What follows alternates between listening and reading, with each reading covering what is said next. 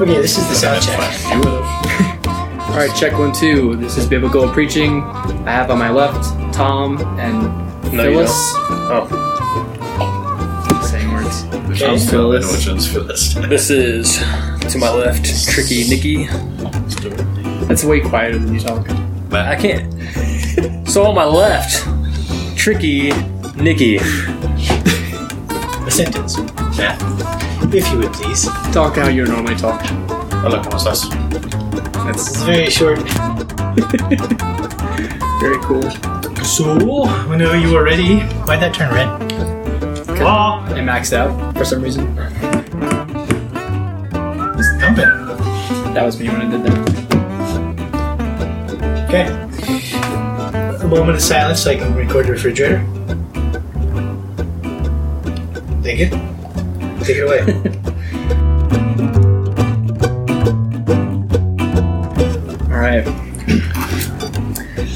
welcome to yet another episode of Practically Theologians podcast, where it is another snowy day here in Westcliffe, Colorado. We're recording at one of the students' houses uh, in their kitchen. Uh, today, I have to my left, who's with me? Let's see. Joshua, Yeshua, Josh. You could just say something if you want, or say nothing. Okay. Jeremy. Hi. Okay, there we go. That's better. Andrew, am I right? Okay. A peace sign. Everyone's being very cooperative today. How about, and then lastly, we have Matt. Hi. This The is called. esteemed Dr. Reverend Matt. This is called Sync the Host. You guys do it well every week. Uh, so, again, we are at the seminary. This is the last and final of our biblical preaching uh, series. This is the fourth podcast. We are going to have links in the show notes of all the previous uh, three episodes, uh, and we'll also have the ten stages that were uh, we've covered. Just briefly going through them again. If you're listening in the car and can't don't have an opportunity to look at them, uh, the stage one is to choose the passage to be preached. Uh, stage two, study your passage and gather your notes uh, using particular language and syntax. Stage three, uh, as you study the passage, relate the parts to one another to determine the exegetical idea and its development. Stage four, submit your exegetical idea to three developmental questions. Stage five, in light of the audience's knowledge and experience, think through your exegetical idea and state it in the most exact, memorable sentence possible. Stage six, determine the purpose of your message. And then t- uh, today we'll be starting stage seven, where we're going to be thinking about the homiletical idea and asking y- y- yourself how this idea should be handled to accomplish your purpose. So, jumping into this, uh, again, definitions are key. Uh, what is a homiletical idea? A homiletical idea is the main truth that you are trying to get across to a congregation or a study group during your sermon or Bible study. So, uh, Haddon Robinson had three major ways that he uh, develops, uh, ways that he uh, goes about showing how you can develop a sermon deductively, inductively, and semi deductively. I'm sorry, semi inductively. So, deductive sermons state the main idea or proposition right in the beginning of a sermon.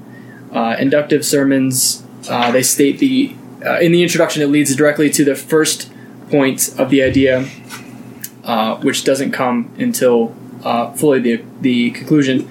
And then the semi inductive presents only the subject in the introduction, not the entire idea.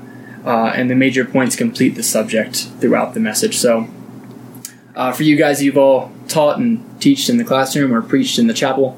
How have you guys went uh, about developing your sermons and and why? We need to add a an English course also. A disclaimer. We can. Anyways, sorry. All right, I don't know. I don't know what to do. You said teached, so we're. Oh, taught. Yeah. Yeah. Sometimes when You I actually translate, said both, so whichever one's right, it's in there. sometimes Just when throw I them all out there. I translate Hebrew, I've noticed I've It's used. prot and teached. So, how do you guys normally develop your sermon and why, or t- or lesson? How do you go about doing it? We have three people here who have more experience than two people here. That's Matt's graduating, so he should know precisely how to do this by now. So Yeah. any future um, ministry opportunities are probably listening right now, Matt. So make sure you don't mess up. Just do it. It's like a- I think sometimes we have uh, we try to define how we do things a little bit uh, too quickly. The passages that you look at are often going to dictate how you uh, preach it and how you teach it. There are some passages in which it's best for you to deliver your proposition at the very beginning and then support it. And then there are other passages where it helps to just present the supporting details and lead up to your main point and then ultimately to your proposition. Um, so, oftentimes I would say that the scripture uh, dictates how I present it. Um, for example, Isaiah 6, I would consider it to be a more of a um, inductive sermon. We have Isaiah having a vision, and we have the cherubim, or sorry, the seraphim, and we have God. And all throughout it, we see that it's God's call for Isaiah to go and preach to Israel, but it's not until the very end of the chapter that you have a full fleshed idea of what Isaiah's ministry is going to do. That's So- good. So for me, I've only done deductively because I don't think I'm ready to do any other type yet, being a first year student. But Josh, what were you gonna say? I was just going to say, so maybe just to make it clear to the listener, deductive is stating where you're going to go and then going there. Inductive is building up to where you're going and getting there. Is that Right. So if you were to use an illustration, deductive would be standing on top of the mountain, seeing where you're going, and then going through the mountain and ending up where you're at. Inductively, starting off on the trail, and then once you get to the top, then you realize where you were going. uh, deductive? Sounds much easier. All downhill. okay, Nikki. Sorry. Go ahead. I, I don't have anything else to say. That's about Ah. it. I personally prefer deductive, but I can see where inductive would come in uh, to be to, would be helpful.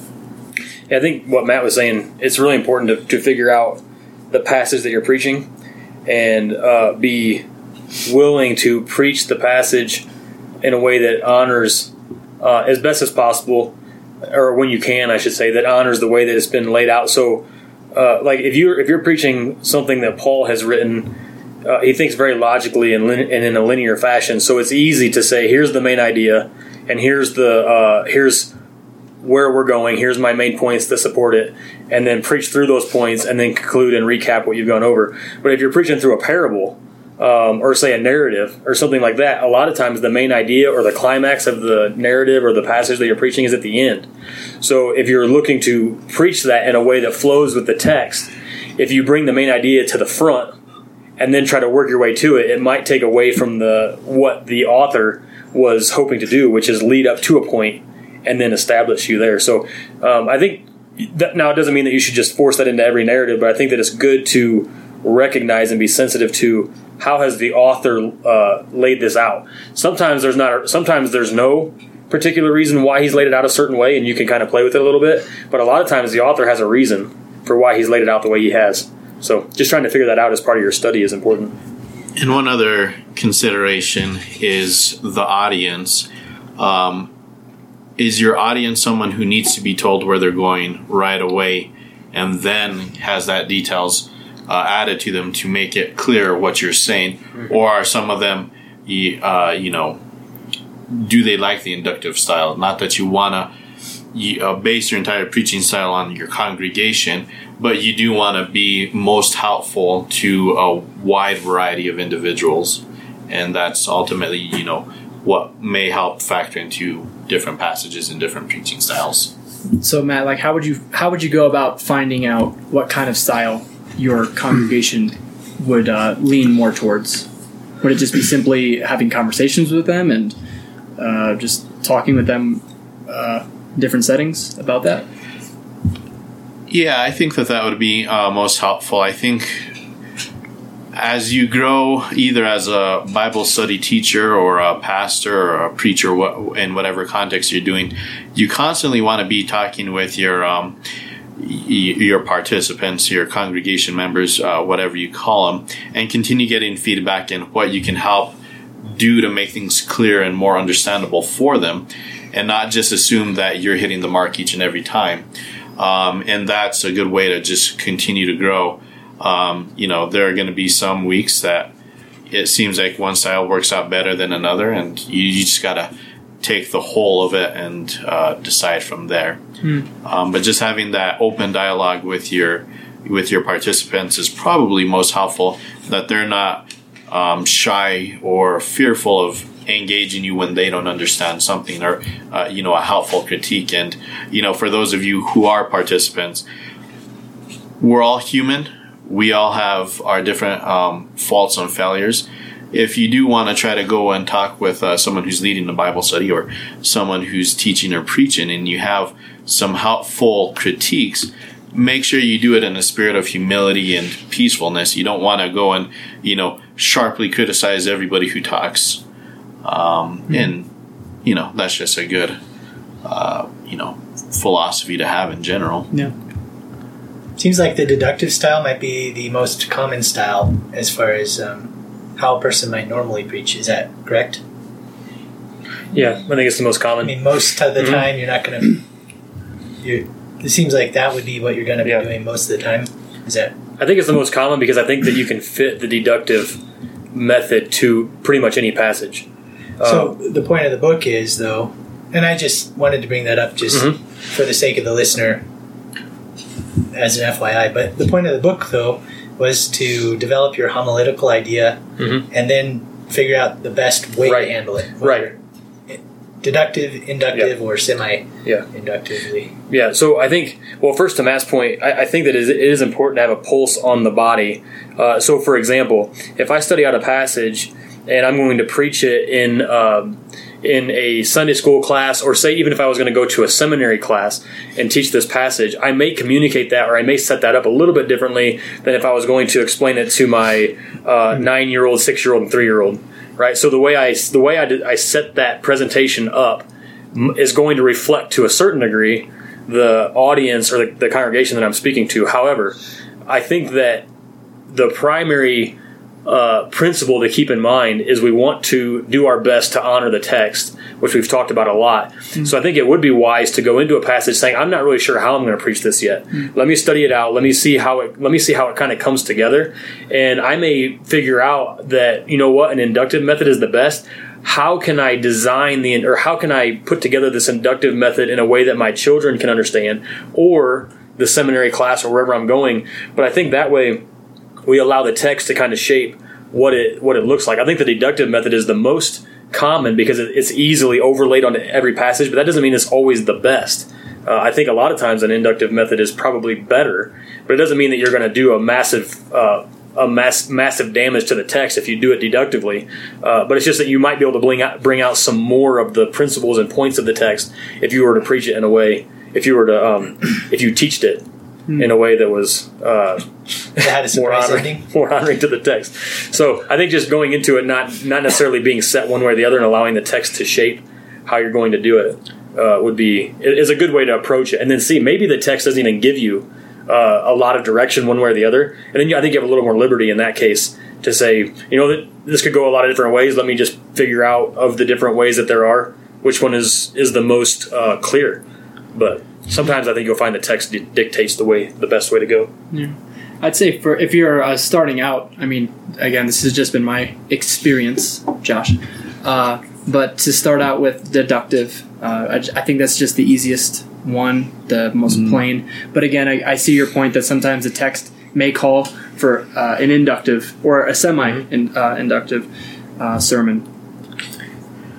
One thing I do want to just mention, your your style of preaching may change as you gain more experience and more knowledge, and as Andrew put, you have a pulse on the congregation. So don't uh, think that you need to pigeonhole yourself uh, when you first start off, and think that that's just going to be the only way you preach for the rest of your life.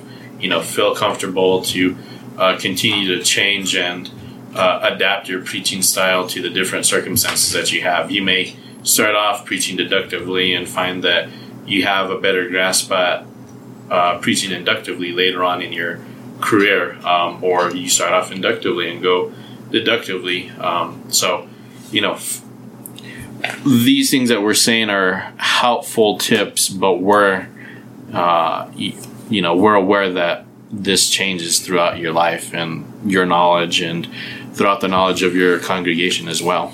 Yeah. So unless anyone has anything else to add on stage seven, Andrew, go ahead. Uh, just real quick, I think for the person that's listening to a sermon, I think that it'd be it's important. While this might not seem to apply too much because you're not actually putting the sermon together, it's important to remember that what we're talking about here is where the main idea lands in the sermon, and that's important for someone that's listening to a sermon uh, to understand how is the preacher communicating this text to me, and where does where is the main idea. Uh, because if you don't, if you walk away from a sermon and you don't know what the main idea was, uh, it's going to be really hard for you to, to connect in your mind uh, what was that even about, right? There's a lot of a lot of information there, but I'm not sure how to actually make sense of it. Uh, so I think that as a, as a listener, we should always be trying to figure out and comprehend. All right, is what he's saying supporting something, or is it the main idea itself, and how does it apply to the text, and is it actually what the text is saying? So I think a lot of this is, is very applicable for um, listeners of sermons as well.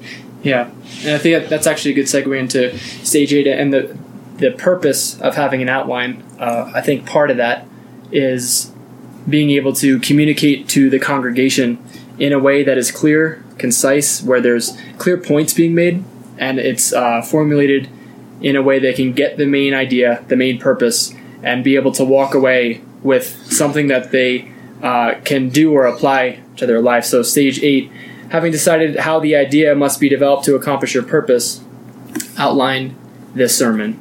So, how do you guys go about uh, outlining your sermon? Haddon Robinson gives a, a few ways, but before I touch on him, I wanted to uh, see what you guys had to say. I struggled through it for a week, and then I asked Dr. Zettler. Wow, that is very true, humble wisdom. well, basically, I actually one thing I try and do is I um, before I outline my sermon, I outline the text because oftentimes my sermon is going to follow my text. So I break the sermon down into its points and subpoints, and usually that is the same bo- uh, skeleton I use for my sermon.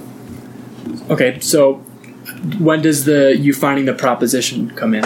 Does do you see that happening first, or do you, like you said, do you go out throughout your text and outline your text, and then after doing that, you're like, okay, now I can see the proposition. It's a back and forth because it'll, it'll it's almost like the hermeneutical spiral. I think we talked about that here, where it's yeah one one kind of you get to one point and that kind of uh, helps you figure out the next point, and that helps you figure out your. So it'll be I'll figure out some parts of my outline, but I'll, then I'll go back and like, oh wait a minute. That makes this true about my pro- um, proposition and so on and so forth. I don't know if that makes any Yeah, sense. Yeah, no, I, I actually do the, the same thing. I think sometimes. proposition. It might be helpful to go over a proposition and what it is one more time, if we haven't done that already. Okay, so Josh, what is a proposition? Proposition is a statement that says to be, know, or do something. So your proposition could be uh, be nice to other people because Jesus was nice to you. So it's in it's a uh, command and a reason why. That's kind of what I've come to as far as my understanding of what a proposition is. But I, I think I would definitely agree with you that you should get the proposition first, but sometimes I, I honestly don't see it. Sometimes I feel, I think what you were saying, Jeremy. Sometimes you, you get the proposition right offhand, and then sometimes it's really helpful to outline the text so you can break down what he's saying, and in doing that, find the, the proposition. How about how about you, Matt? You've been how many sermons have you preached? Do you think in your life? Probably at least nine, 20 20 ish. 16, including John, uh, seven, uh, 24, Okay, Jonah keep going, Josh. First John. Sounds I'm just thinking the stalkerish. requirements of the school means So there was that other time that you didn't was know I was there. watching. But the requirements of the school are 24 times, right? If I have my math right. Sure, Eight times in, in the preaching class? Or is it six times? eight. It might only be six. That was eight to thirteen. And then for, For each um, commentary, it's eight, at least eight. That's what I meant. Just kidding. So anyway, Matt, back to you. I don't know. I don't have a number. I don't keep track. All right, let's just That's fine. 20, Forget uh, that. 30. I'm more 32. I more meant because you're probably the most experienced at preaching at this table. How do you go about uh, outlining your sermon? That's my question. You take some alphabet cereal, toss it up in the air. Oh my goodness. That's a brilliant idea. And then get some milk. What a waste of cereal. It's kind of hard. Um, again, I'm still working on my own personal uh, style, and again, I don't want to just say uh, as a personal style like um, there's not a way to do it. I've learned that as I continue uh, growing in uh, teaching, preaching, and worship, uh, these classes that we have, there's a time when I think I understand what I'm doing, and then I realize I need to go back to the basics. Um, so that's going to be the same process for you. You're going to feel like you've grown a lot, and then you know may not. But I think I agree with uh, Jeremy most consistently in that I work through the text. I see what the main points are.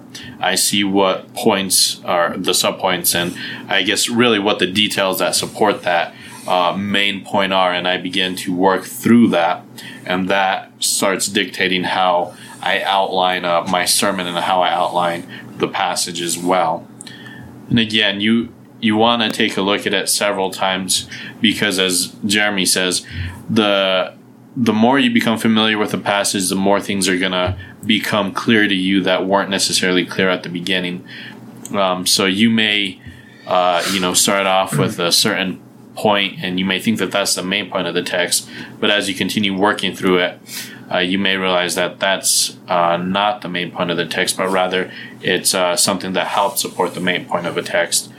Uh, so I really can't tell you, you know, this is A, B, C, and D that I do for outlining, but rather it's continuing to, it's a continual process for me. Yeah.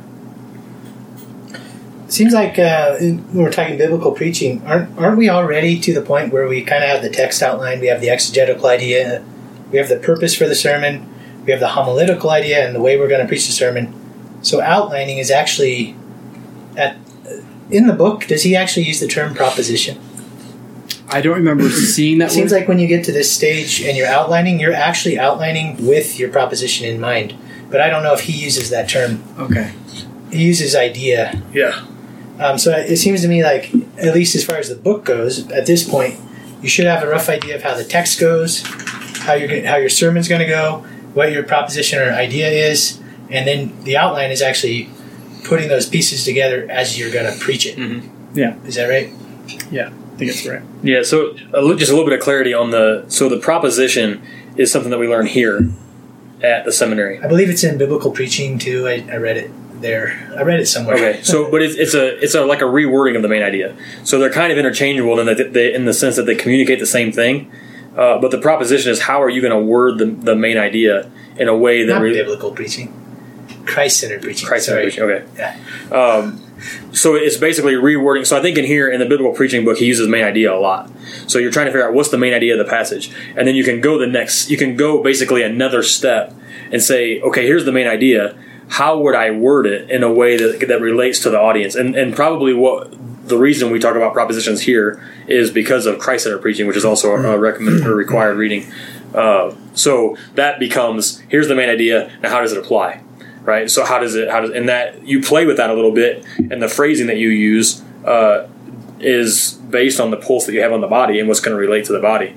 Uh, but I think something else that we learned, I can't remember if it's in biblical preaching or if it's just something that we learned um, in our hermeneutics class uh, the first year I was here. But you have the outline of the text, and I'm not sure which.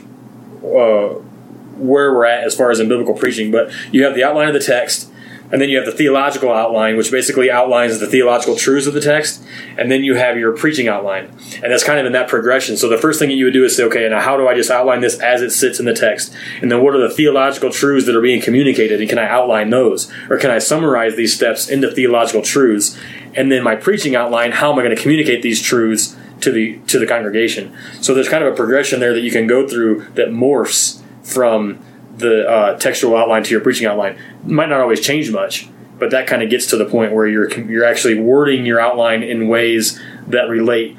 Um, so another book that I was reading uh, talked about in your outline you want to use phraseology that's going to connect with your congregation, and that's where you need to have a pulse on.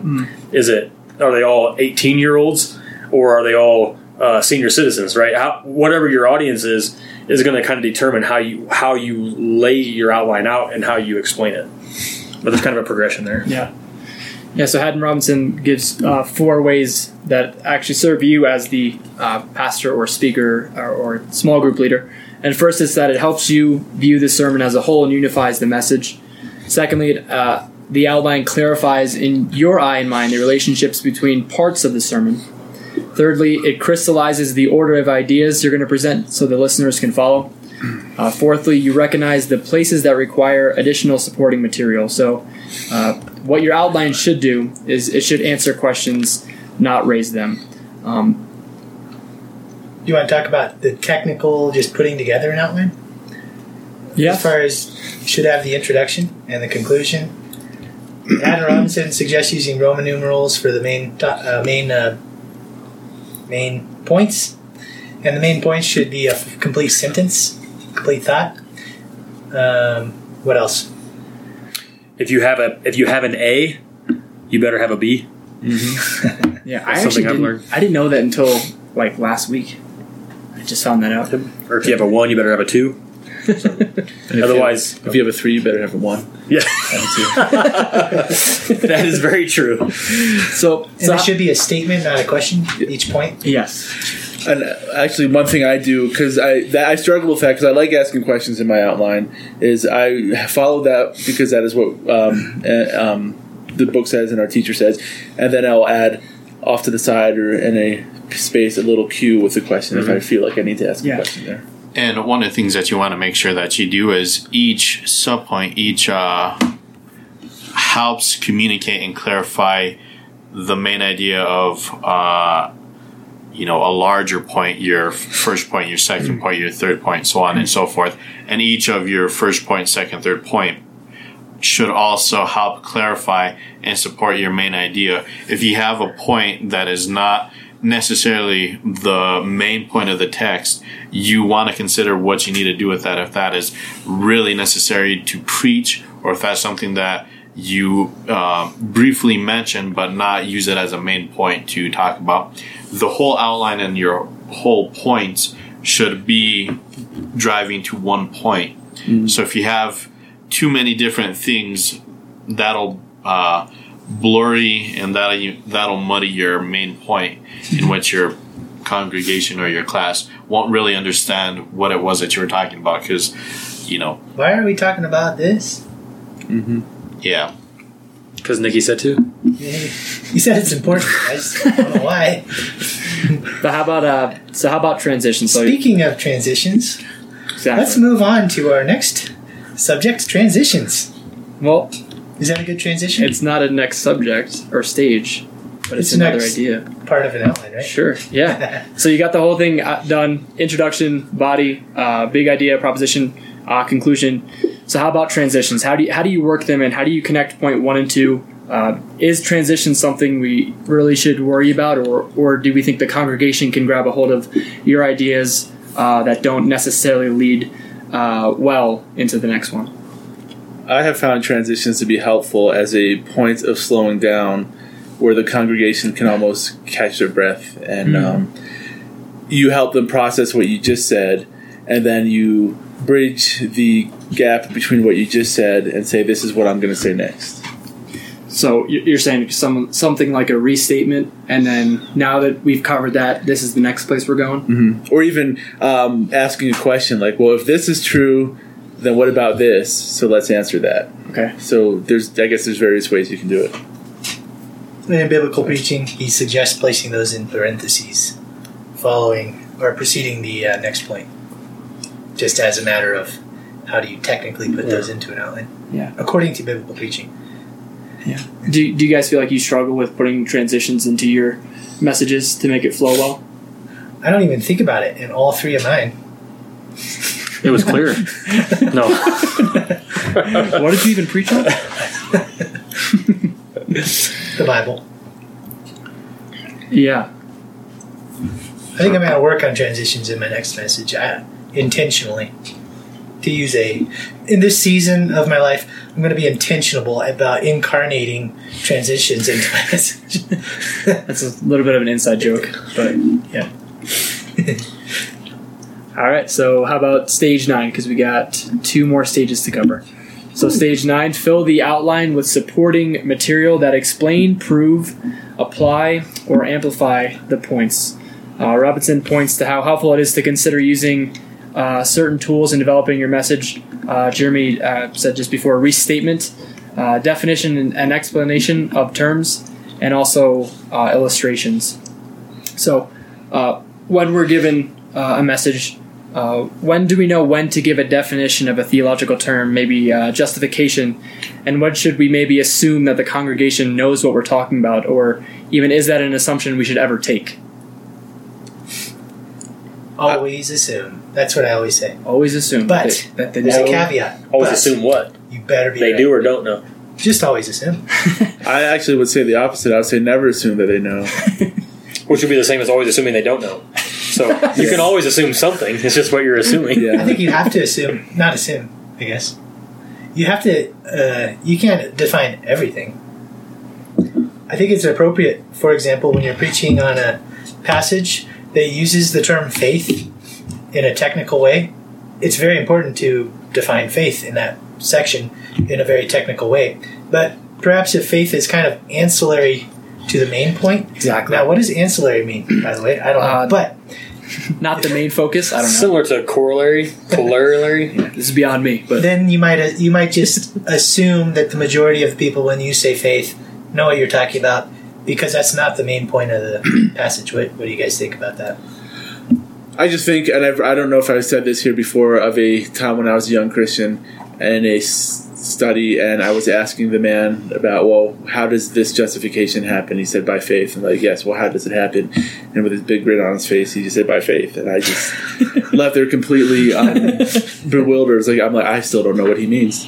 So, and that, I guess it does depend on the circumstances in your audience, but Yeah. it, it is important that you be able to and that you be willing to define it. Oh yeah, these terms, Yeah. even if you assume that oh everyone knows what faith Yeah. is. I'm just thinking. Uh, as I'm preparing for this passage, I'm going to preach on is in Galatians, out of Galatians.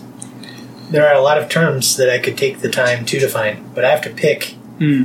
pick and choose, or I would take too long defining terms and not long enough explaining the passage itself. yeah, So how do you? I think I think exactly what you said. Just just knowing your text, knowing what the main idea is, and does this term have a significant input to the main idea? So, like for instance, this Sunday I'm going to be, or this Wednesday I'm going to be talking about uh, when I preach on Galatians six, the last uh, section of it about um, justification, and that goes along with my proposition. So uh, even though it's a term many of us are familiar with, I know everyone at the seminary would, uh, in the classroom, would be able to explain it.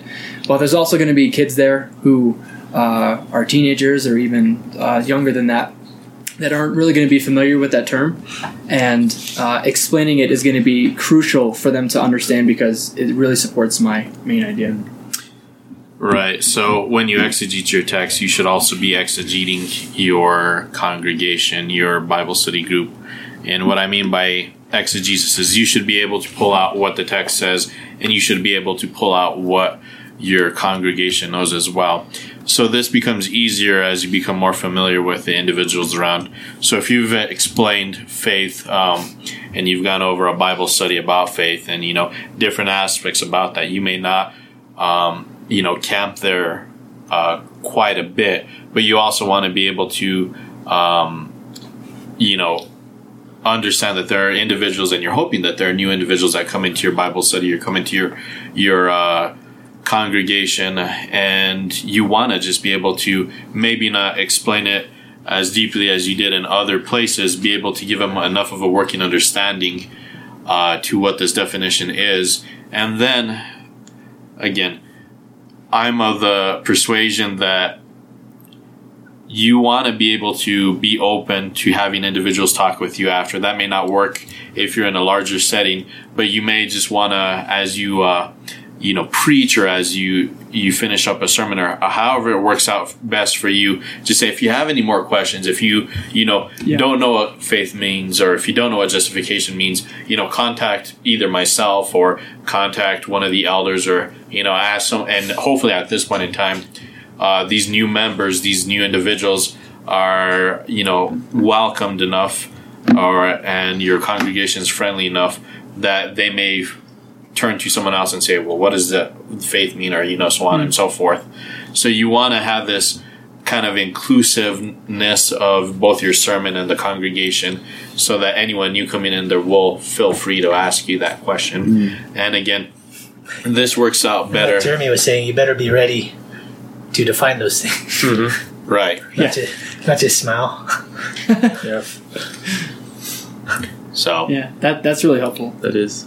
Um, so again, uh, this stage nine is about uh, finding supporting materials that explain, prove, or uh, apply or amplify the points that you've made. How about illustrations? Uh, Oh, illustrations. he gives a really helpful uh, chart on page 112 um, and and the main point of the chart is trying to pinpoint the closest uh, relationship you can have uh, between an experience of both the speaker and a listener so uh, he talks about the least helpful uh, type of um, illustration you can use is one that the speaker uh, hasn't necessarily lived, but he's learned, and it's something that the listener has not even lived or learned. And you want to get to the epicenter of where both the speaker and the listener have lived it. Um, of course, you can't always get there, and it's and it's okay to Like drinking water. drinking water. Yeah, it's something Alright. both have lived, but maybe um, knowing that if you jump out of a airplane without a parachute, that you'll die. It's something that wait, Common, come up with common This is a bad knowledge. example. We have not lived that. How But could you're you? talking about something that would be common knowledge, like uh, basic, like you put your hand in fire, you're going to get burned. Yeah. kind of thing. So a good rule of thumb is if you're explaining or if you're explaining the details of your illustration to a congregation, that may not be as helpful as something that uh, they know pretty well, like mountains or you know city life or so on and so forth. Uh, knowing the context of your You congregation to where you live, the illustration. yeah. So if you're taking five six minutes to explain what a single detail of your illustration is, um, that's not quite well. And a word of caution uh, to those of you who are still figuring out how to use trans uh, not translations um, illustrations. I would say be careful using your family members um, and using anyone else in the congregation. Um, Unless you hate their guts. That's Which okay, then you shouldn't be a pastor. Oh. Oh, yeah. okay, keep going. Right, and even if you do, uh, you know, it, it would be nice to let them know ahead of time and get their permission. But even then, don't make a habit of using your family or uh, yourself.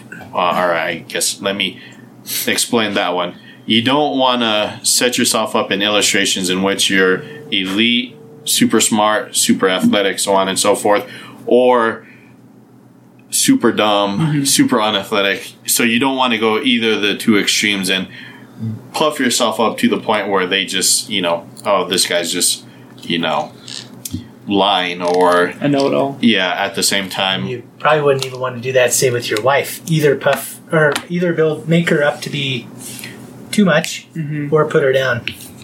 Because it does introduce a level of better than, or All right.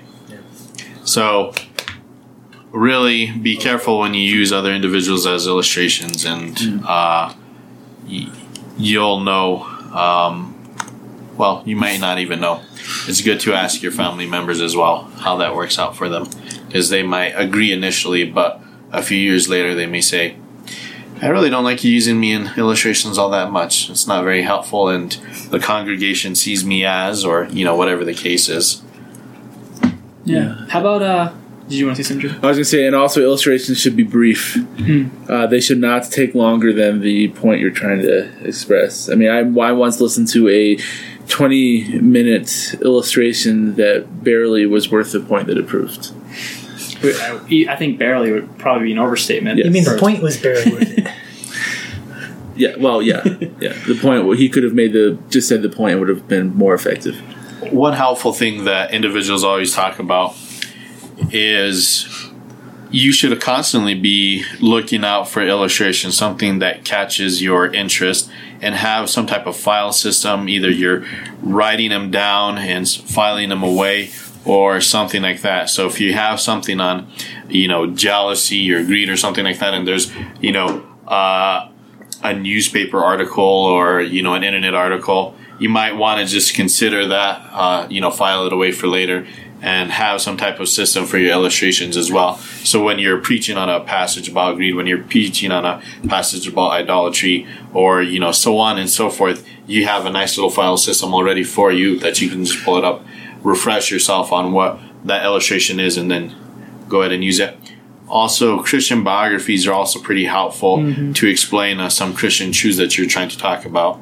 You know, if you're talking about missionaries, for example, on Matthew 28 verses 18 through 20, you might want to consider different missionaries who have gone out and done different things and how it's impacted that culture and those different things. So you might just, again, the whole world's an illustration. Some of them are good, some of them are bad. Use your discernment and also prepare for illustrations uh, in future sermons and so on and so forth.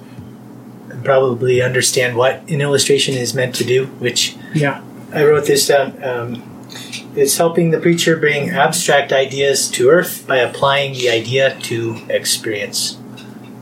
I like to uh, I like to do what Matt was saying and look around and and just keep an idea of what what are good illustrations, and then once I have a really good illustration, I like to look for a passage that I can um, use for the illustration. Yes, that's right. I've done that before. I was um, reading a psalm, and while reading it, the illustration, and a good illustration popped in my head, so I wrote it on a card and stuck it in that place in my Bible. Oh, I was talking about like if I find an illustration, then flipping through the Bible Oh, and oh, finding okay. a place for that illustration, and then just preaching the text Sure. from there. That's probably the best way to, to prepare a sermon series, right? Yeah, this is just based on my series of illustrations that I have recorded over the past year. I think it also helps to. We're joking. Um, I, I, I think we talked about this, or maybe Matt uh, mentioned something something about this. Um, that knowing your audience is yeah. Matt did say to exegeting your audience for illustrations. Knowing your audience is good too. Yeah. Um, I could make a boat illustration on the Eastern Shore. Yeah. I couldn't make a boat, necessarily a boat illustration here. I mean- maybe some people would get it. Um, I like Lord of the Rings, and I'm inclined to use those, but not everyone knows Lord of the Rings. So, Yeah. so I have I've had to stop myself from using those illustrations. Or you should just get everybody to, to be familiar with Lord of the Rings. That works. So maybe part of a Sunday school series could be I want to use these illustrations.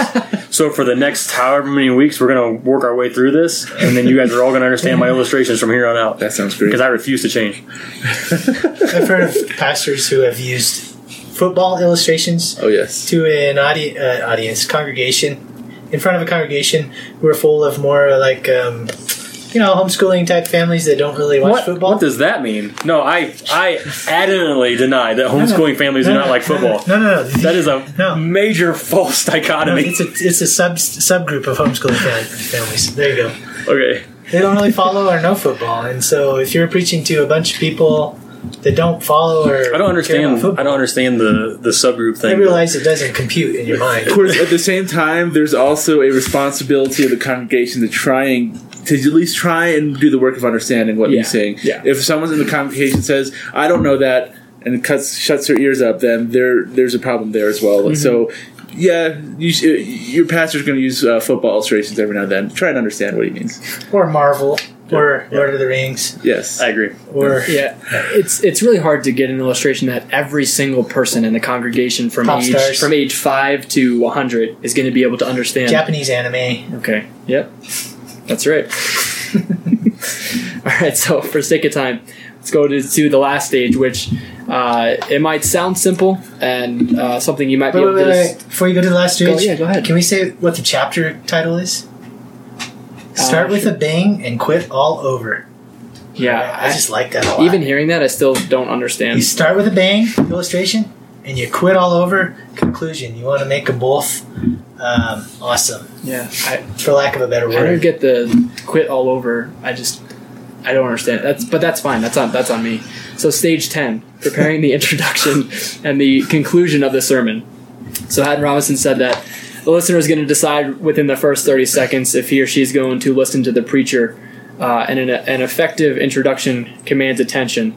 Um, so when you guys are doing the the outline, when does this come in?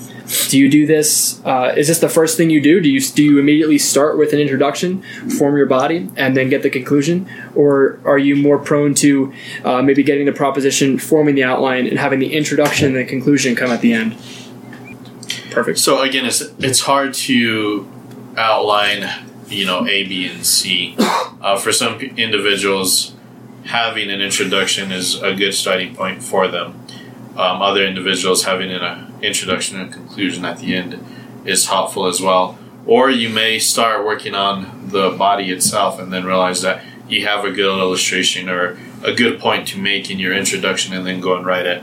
Um, so there's different ways to do this. Um, I think that uh, if you're starting off and you're still trying to uh, come up with a good way of outlining and coming up uh, with a good way of, you know, putting these pieces in your mind, working with the body first, taking care of all of that, and then working on the introduction and conclusion is helpful.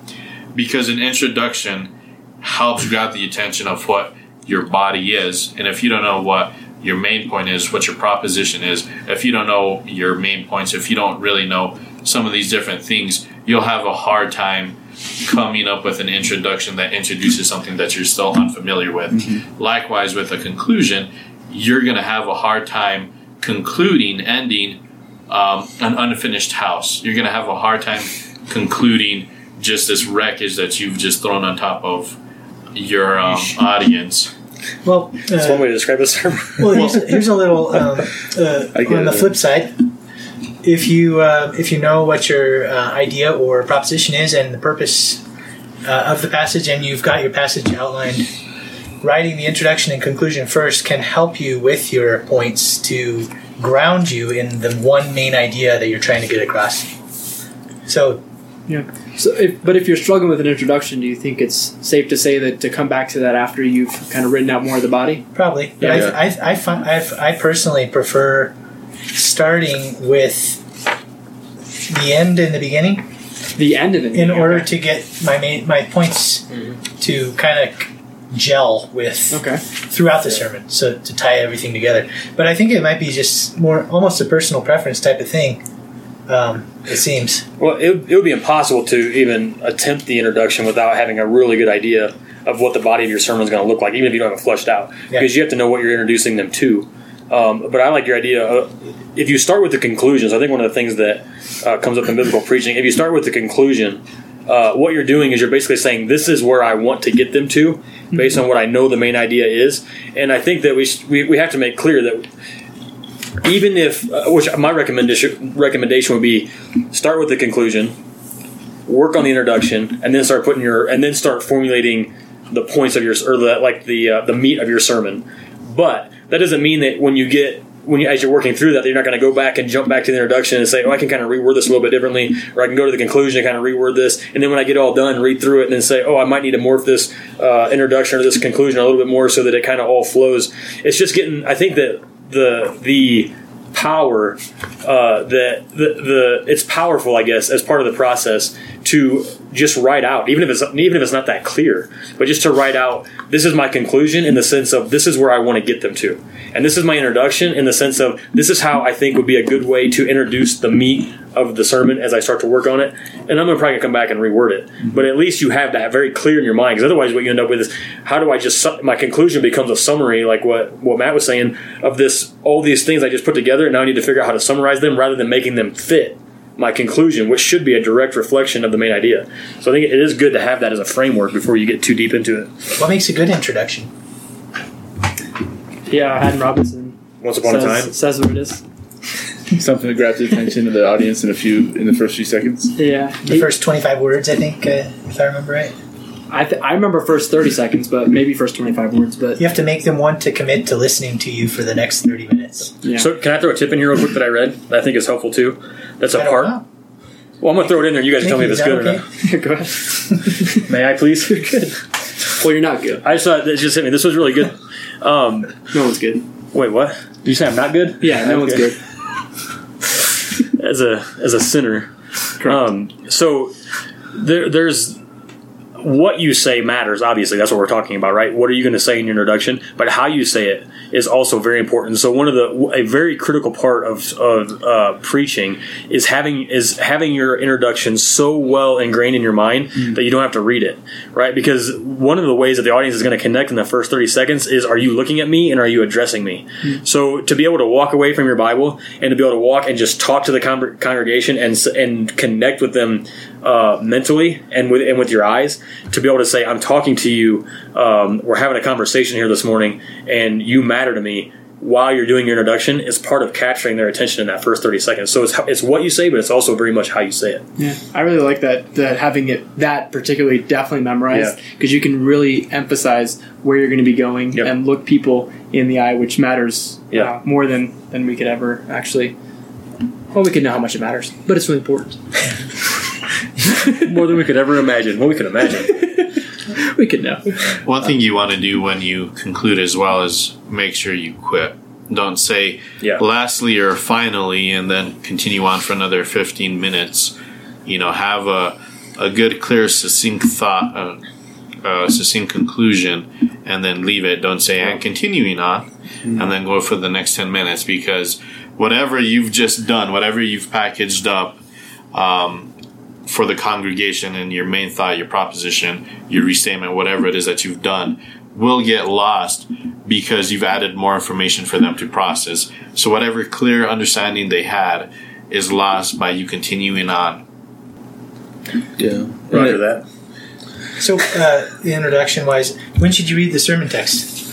What I do is The Bible. Sorry. Yeah. What I like doing because it gives people a chance to turn to it is I'll say turn to your pages, your Bible to this chapter, and while you're turning there, I give my introduction, Yeah. and then I go to the text. That's good. I like it. Uh, so for for sake of time, the uh, he, he says effective tools that you can use for your introductions are paradoxes, uh, rhetorical questions, startling facts or statistics, provocative comments, humor, a story, a confronting statement, or the passage uh, itself. So that's the start with the bang part. Start with a bang, and all this is done to uncover a need of the listener. That's huge. Um, now, for the conclusion, um, the conclusion should be something that, again, just like the introduction, is well thought out. You know exactly what you're going to say. You don't want to be wandering for the conclusion to try to nail it down. You want to have it uh, be there. It's it's got to be powerful. It's the last words that the congregation is going to hear from the speaker.